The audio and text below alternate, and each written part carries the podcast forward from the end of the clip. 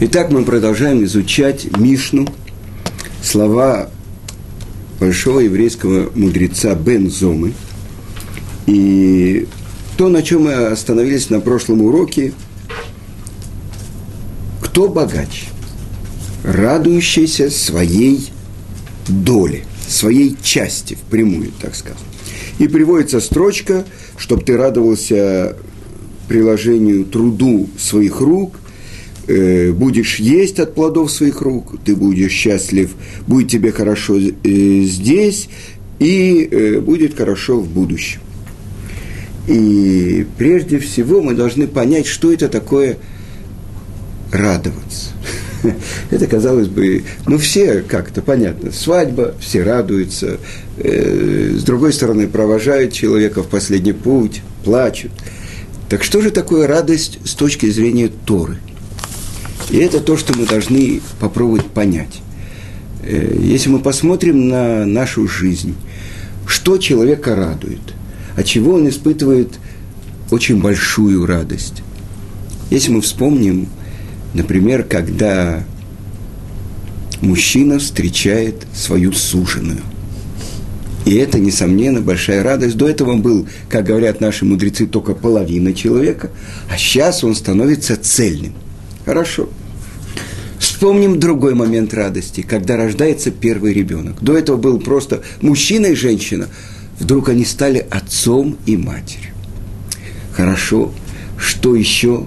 Человек, который поставил перед собой большую цель. Ну, достичь пика Эверест. Достиг, вот, подняться в гору. И вот он достиг. Радость.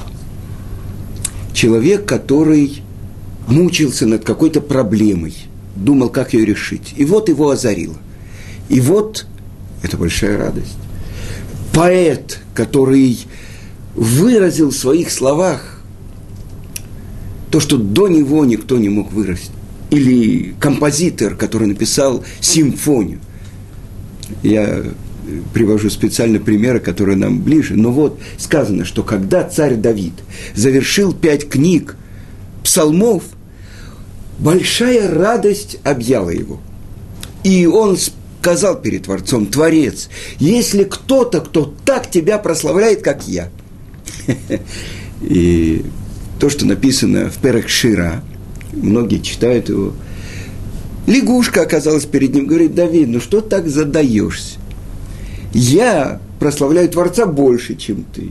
И кроме ну, то есть э, на каждую свою как бы притчу я привожу еще три тысячи примеров.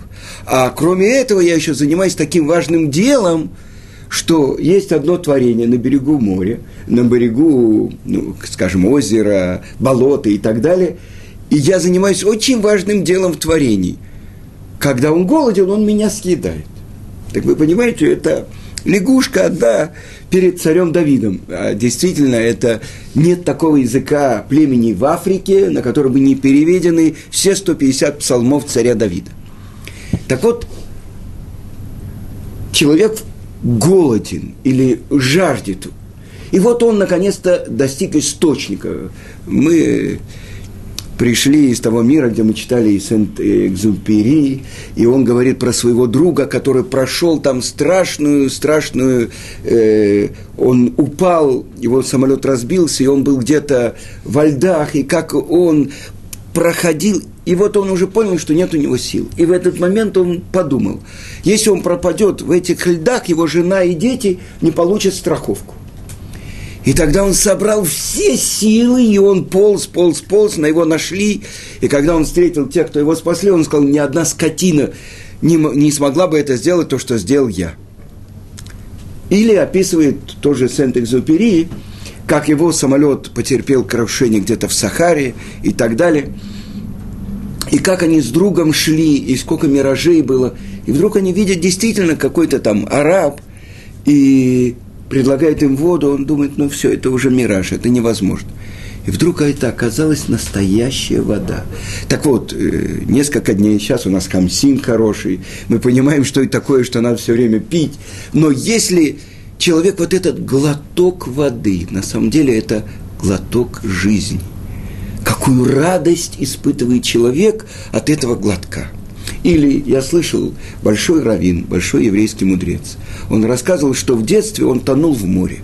Так вот, когда он вынырнул и глотнул этот воздух, он ощутил эту безумную радость.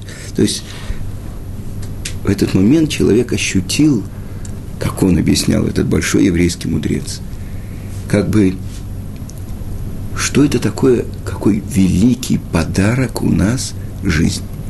Ну как, человек э, э, не задумывается о том, что у него стучит сердце, он не задумывается о том, что он каждое мгновение должен вдыхать воздух, ну там вода достать туда-сюда, но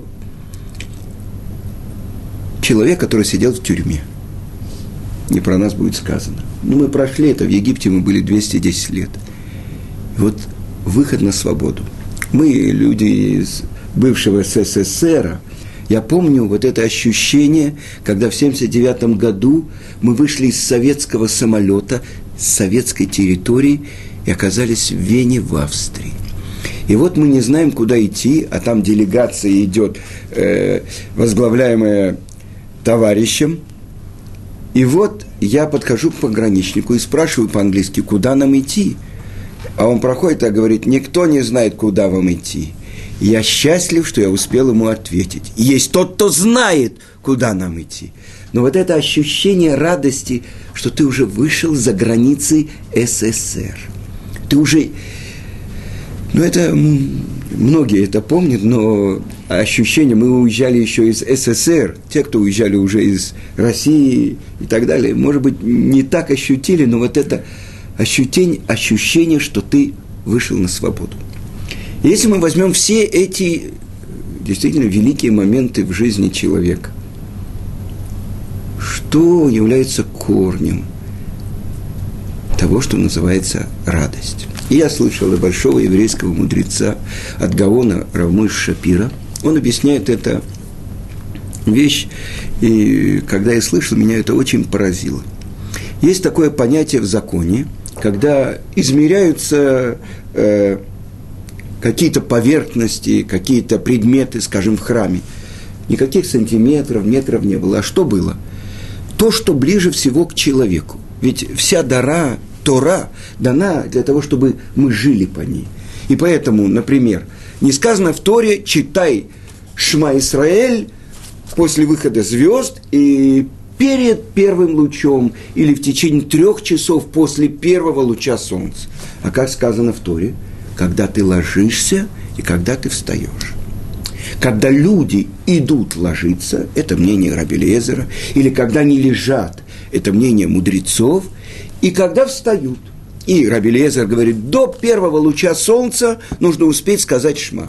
А Раби Ушуа говорит по-другому, в течение трех часов. Почему? Потому что в течение трех часов еще встают кто? Царские сыновья – а так как все евреи – это царские сыновья, закон принят по Раби Иошуа, что мы можем в течение трех часов еще говорить шма. Вставать, вставать. Теперь посмотрим, как э, в храме даже, какие размеры даются ковчега завета, э, семисвешника, э, золотого, э, ковче, золотого жертвенника – Э, э, стола для хлебов приношения, даются выражения в виде тефаха. То есть определение тефах – это кулак. Так вот, в законе есть определение тефах, значит, вот это тефах, приблизительно это 9,6, э, где-то до 10 сантиметров. Да? Сейчас. Да, но мы берем среднего человека, потому что Ок Мелах Абашан, у него может быть и такой э, кулак, а у нас э, или у маленького ребенка, поэтому средний. Хорошо. Дальше второе определение – локти. Локти, смотрите, локти. Тоже средний человек. Хорошо. Так вот, оказывается, есть определение тефах, и вдруг есть определение этого тефаха, этого кулака. Грустный. Ацеф. Что такое? Что за грустный кулак? Видимо, так показать это грустный, а вот так показать веселый. Так вы понимаете, если есть грустный, есть веселый. Что же такое веселый? Тефах самех. Так и называется.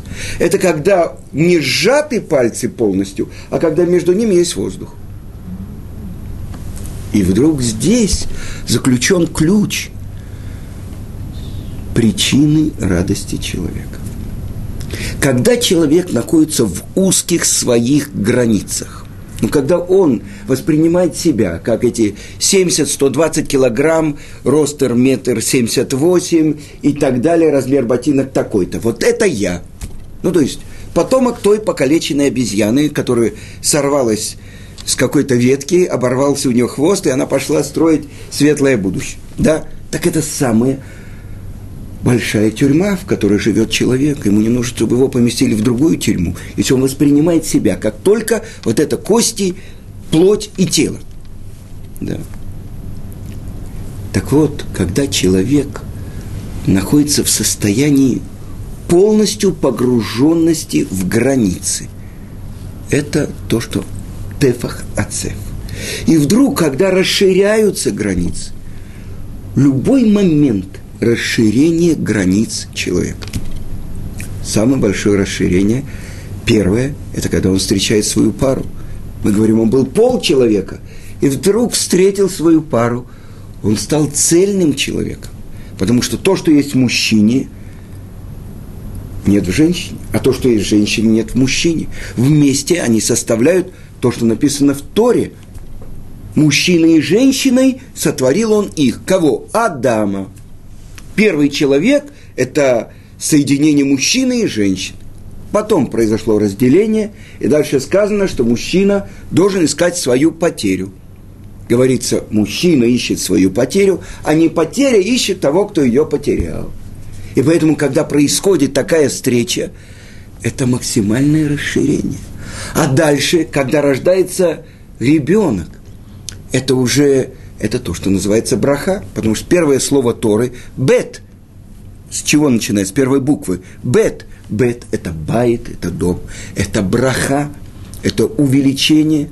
Само слово браха. Бет – это два, кав – это двадцать, рейш – это двести. В этом самом слове на святом языке заключено максимальное увеличение воздействия Творца на мир. Браха. Так вот, что открывается – от того, что человек выходит за свои узкие рамки, расширяет свои границы, это называется радость. Ну и что? Ну вышел. Ну вот он куп... Я помню, как мы получили первую квартиру в земле Израиля в Амидаре. И как мы ходили и говорили, вот это все наш – а потом эта квартира в нерелигиозном районе уже нам оказалась совершенно не нужна, а мы совсем другую хотели уже в религиозном районе. Ну так что, так вот эта радость. И на самом деле в этом заключена большая тайна. Потому что источником настоящей радости является связь с безграничной. И тогда, когда один человек, мужчина или женщина, встречают друг друга, вот в этом уже есть, как сказано, вы все знаете, то, что говорят наши мудрецы, что если сказано про женщину, Эзер кинегдо, помощница против него, заслуживает Эзер, помощник, не заслуживает против него. И вы знаете, как написано на святом языке слово мужчина иш, алиф юд шин, и как нас написано слово женщина иша. После шин есть гей. Алиф, шин, гей, иша. Тогда что получается? Первые две буквы из четырехбуквенного имени Творца, который само является именем Творца Юд Кей, я измененно произношу – заслуживают, между ними находится Творец, присутствие Шхины. Не заслуживают, что остается? Эш, эш, огонь, огонь. Все. Это геном, самый большой геном. Сказано, один мудрец, он хотел заранее защитить себя от огня генома. Он искал самую плохую жену. Чтобы уже жить в геноме здесь, и там не нужно было попасть в этот огонь и так далее. Женился, Любую просьбу она выполняет. Он хочет борщ, делает борщ. Хочет бульон, делает бульон. Хочет такую, чтобы э, надела шляпку, надевай такую шляпку, другую. Он говорит, ну до этого ты же была совсем другая. А я знаю, что ты хочешь освободиться от генома. Я тебе такую радость не дам. Так вы понимаете, уж жена так жена. Идеальная жена. Хорошо. Значит, то, что открывается здесь, источник любой радости, которую испытывает человек здесь, в мире. Когда расширяются его границы, а любой выход за границу – это связь с безграничным. Это великая тайна. Вы понимаете, не просто так что-то я вам приведу пример. Написано так в Клиикар. Почему у стены плача любой человек, это я видел, я видел негр, стал на колени, ну, христианин, негр, э, нельзя говорить, э, афроамериканец, так надо говорить, стал на колени и перед стеной плачет. Хорошо. Или другие какие-то японцы и так далее. Почему всех их, как мотыльков, туда привлекает? Что такое? Почему наша стена плача, это чтобы все там плакали, а они радуются? На самом деле, что здесь заключено, объясняет Клиикар. Только потому, что там, на горе Море, вы знаете, что там было. А Авраам должен был принести в жертву своего сына Ицкака. Яков видит сон, как 12 камней соединяются в один камень. Но что до этого было? Оказывается, именно там Творец сотворил первого человека. И чем отличалось творение человека от всех творений? По слову Творца из земли были, э, вышли и звери, и, и птицы, и, и животные, все. А человек, написано в Торе, прежде всего Творец говорит, «Насе Адам», «сделаем человека». Дальше выпла, вы, вылепляется форма. А после этого сказано «Ваипах баапав нишмат хаим» и вдунул в его ноздри душу живую. И стал человек – душой живой. Объясняет Ункилус ле, ле руах мималила, духом говорящим. Так а, а откуда все эти, сколько сейчас, 6 миллиардов людей в мире? Откуда у них души? Откуда? Из того источника, из той души, которая была у первого человека. Поэтому любой человек, который приходит, он может быть самым большим атеистом – я видел одного человека, ну, который, ну, не очень как бы поддерживает это, скажем, еврейскую веру. С другой стороны, он говорит, здесь что-то есть. Что происходит? Или я видел другого человека у стены плача. Подошел и, начал петь «Машиях, Машиях, Машиях». Ай-яй-яй-яй-яй. Молитва такая, знаете. А другой, я видел еще одного человека. У нас был период, когда мы часто были. Он подошел к стене плача и кедом толкнул. Ударил по стене плача. Вы понимаете? Но про... нет безразличных. Есть там происходит. А что это такое? Магнит, который проводит даже высоко над стружками, они начинают приходить беспокойство. А чуть еще ниже, вы понимаете, что происходит? Поэтому не просто так, именно там. О чем я говорю? Я говорю про то, что если мы смотрим с точки зрения Торы, источник радости человека в мире. Все наслаждения в мире – это то, что, с чего начинается Шире-Ширим. И шакени менешекос пигу китовим додеха мияин. Целуй меня поцелуями уст твоих, потому что ласки твои для меня дороже всех наслаждений мира. Яин – это имеется в виду удовольствие. О чем говорит еврейский народ? Говорит о том, что когда мы стояли у горы Синай, и это был как поцелуй уста в уста, как невеста, которая пришла к жениху. Это то, что там произошло. Там ведь у нас была дважды клиническая смерть. Это вы знаете, помните. Отлетала душа, и все. А потом возвращалась. Так вот, это самое большое наслаждение. И объясняет Раши, что сейчас это брошенное покинутая как бы при живом муже вдова тоскует о том времени, когда она была в близости к нему. Так это кто? Это каждый еврей, каждая душа, которая там была и помнит это. Какие ласки! Что вы можете предложить? Иди к нам, Шуламид, то есть еврейский народ, мы тебе такое, что вы можете мне предложить? Когда я помню, как два стана мы стояли, я стояла против горы Синай. Так вы понимаете, это источник всех радостей и всех наслаждений, которые есть в мире. Дальше то, что говорит мудрец. Асамех бехелько. Что такое хелек? Это часть. Бехелько. Части его. Радующиеся части его. Что же это за часть? И почему у каждого человека своя часть? Все знают выражение. Мы хотим быть здоров... богатыми и здоровыми, а не бедными и больными. Да? А если кто-то бедный, так он хочет быть богатым. Есть какой-то богатый, который хочет быть бедным. Там написано в Талмуде, если у человека есть э, деньги, которые он хочет быстро потратить. Сказано, что такое? Чтобы он купил себе такое белое э, посуду из белого такого римского стекла, которые очень дорогие и очень быстро рвутся.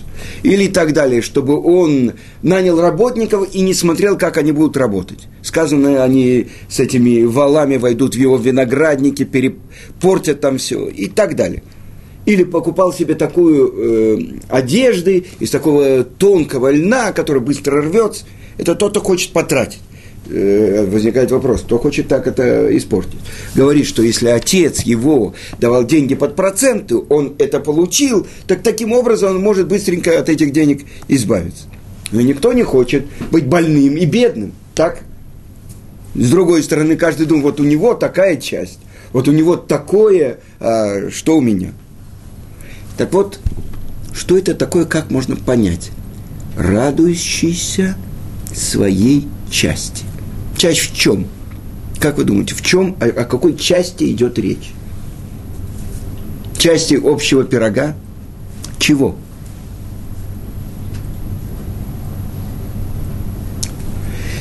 Та часть, та роль, которую он получил от Творца на эту свою жизнь, радующийся своей части. Что вы говорите? Скажите. Ну, то, что тебе радующие своей участи, то есть то, что... Это участи. А мы сейчас говорим, хелек – это часть. Так вот сейчас мы хотим понять. Да. Что это такое? Почему э, сказано именно радующие своей части, а не тому, что у него есть, например? Есть разница. Да. И так объясняет Равхаем из Воложина –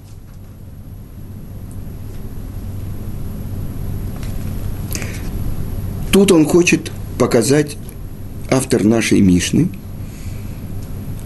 научить нас пониманию, что богатство всегда называется часть, а не все.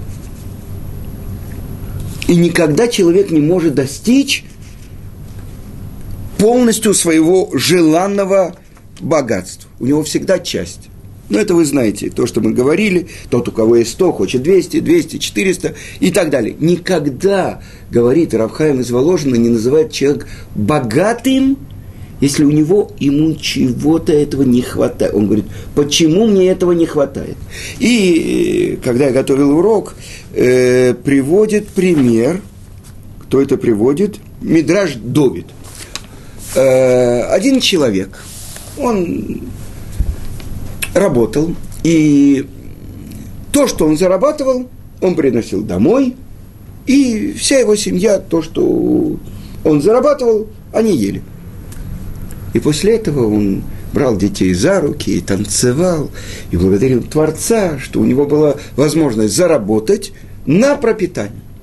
И не просто так танцевали, а еще один сын стучал по барабанам, другой играл на гитаре, жена там это что-то такое в тарелке стучала. каждый вечер у них в доме была радость. И как-то мимо этого дома прошел царь. День он прошел, на второй день он опять, опять танцует, опять поют. На третий день он вызвал хозяина и спросил, ну скажи, сколько у тебя есть богатств? Он говорит, я могу сказать честно, у меня вообще ничего нету, кроме того, что я зарабатываю за день, и мы это благодарим Творца за то, что он нам послал такое пропитание. Пс, какой ты молодец. Тут же он позвал своего казначея дать ему большой подарок от царя. Что принесли им? Большой сундук, наполненный золотыми, ну, скажем, чем? Дукатами. Хорошо. Прошло какое-то время, этот бедный царь подумал, ну он будет богатый, он еще больше будет радоваться. Но посмотрел этот э, бедный, сел со своей женой и посмотрел, что вот эта шкатулка, которая наполнена этими монетами, она не, до, не доходит до края, там не хватает чего-то. Теперь каждый день он приходил э, домой, часть он давал для детей на питание, а часть они с женой складывали в эту коробочку. И смотрели шкатулку. Поднимается чуть-чуть, поднимается. Месяц, два, год. И как-то царь опять прошел мимо этого дома. Никаких звуков, никакой радости. На следующий он их вызвал. Говорит, что же произошло? Я думал, вы будете еще больше радоваться. Он говорит, нет, только нам забота такая, ну когда же наконец-то дополнится до края эта шкатулка? Когда царь сказал забрать у них шкатулку. И тогда они начали опять. это, Пушкин не просто так сидит, это старуха у разбитого корыта и так далее. Так вот это то, что каждый имеет свою часть. Но чем же заключается его часть? Э, мы же с вами сказали, что человек хочет э, быть здоровым и богатым, а не бедным и больным. И вот э, сколько людей смотрят на фотографии тех, которые во всех журналах и всех этих, ну я не знаю, я недавно был в Тель-Авиве у одного моего друга. У него дочка, она была актрисой, сейчас она продюсер в Голливуде. Ну, еврейская девочка э, родилась в Израиле, в Иерусалиме. И сногсшибательная карьера, продюсер. Вы понимаете?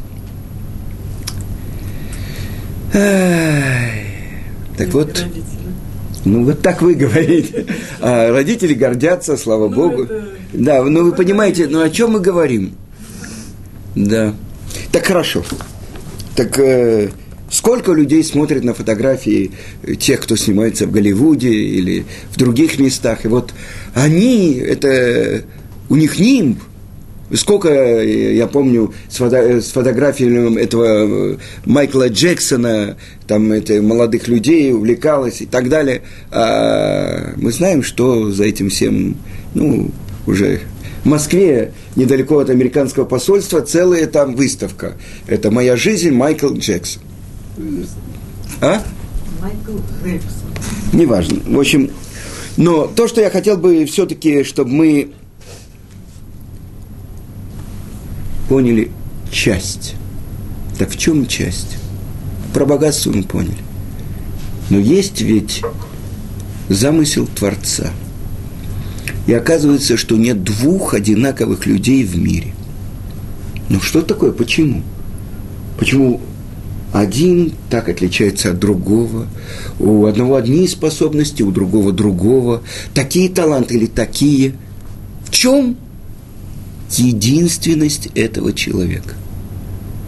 В том, что у него есть свое персональное задание, ради чего он пришел. У него есть его часть в исправлении всего мира. После того, как Адам, первый человек, согрешил, весь мир спустился на много ступеней. И теперь вот эти осколки души Адама, которые распределились по всему миру – и у каждого этого осколка есть свое задание. Прежде всего по отношению к нему самому. Потому что То, что написано было четыре века тому назад, ученик Ария Кодыша Равхаем Виталь говорит, что сейчас нет новых душ. Так если четыре века тому назад не было новых душ, значит, оказывается, мы здесь уже когда-то с вами были. И если мы пришли сюда, значит, у нас переэкзаменовка. Все, кто сдали и кончили школу с отличием, сюда не спускаются. У них есть другие университеты, это называется Ешива Лимана. Так если мы пришли сюда, значит, мы пришли с определенным заданием. И поэтому встречается богатый и бедный. Тот, кто получил роль бедного, может, он уже был богатым. А тот, кто приходит сюда с богатством не потому, что у него на три извилины больше, не потому, что он умеет проходить между капель, а потому что это задание, которое он получил на жизнь, это испытание, которое он получил на жизнь. И вы знаете, гораздо легче выдержать испытание бедностью, чем испытание богатством. Потому что испытание богатством немного людей могут это нести с достоинством. Потому что часто богатство приводит к совершенно другим результатам, чем то, что человек думал, что это будет. Но это уже тема следующего урока. И на сегодня мы закрываем, то есть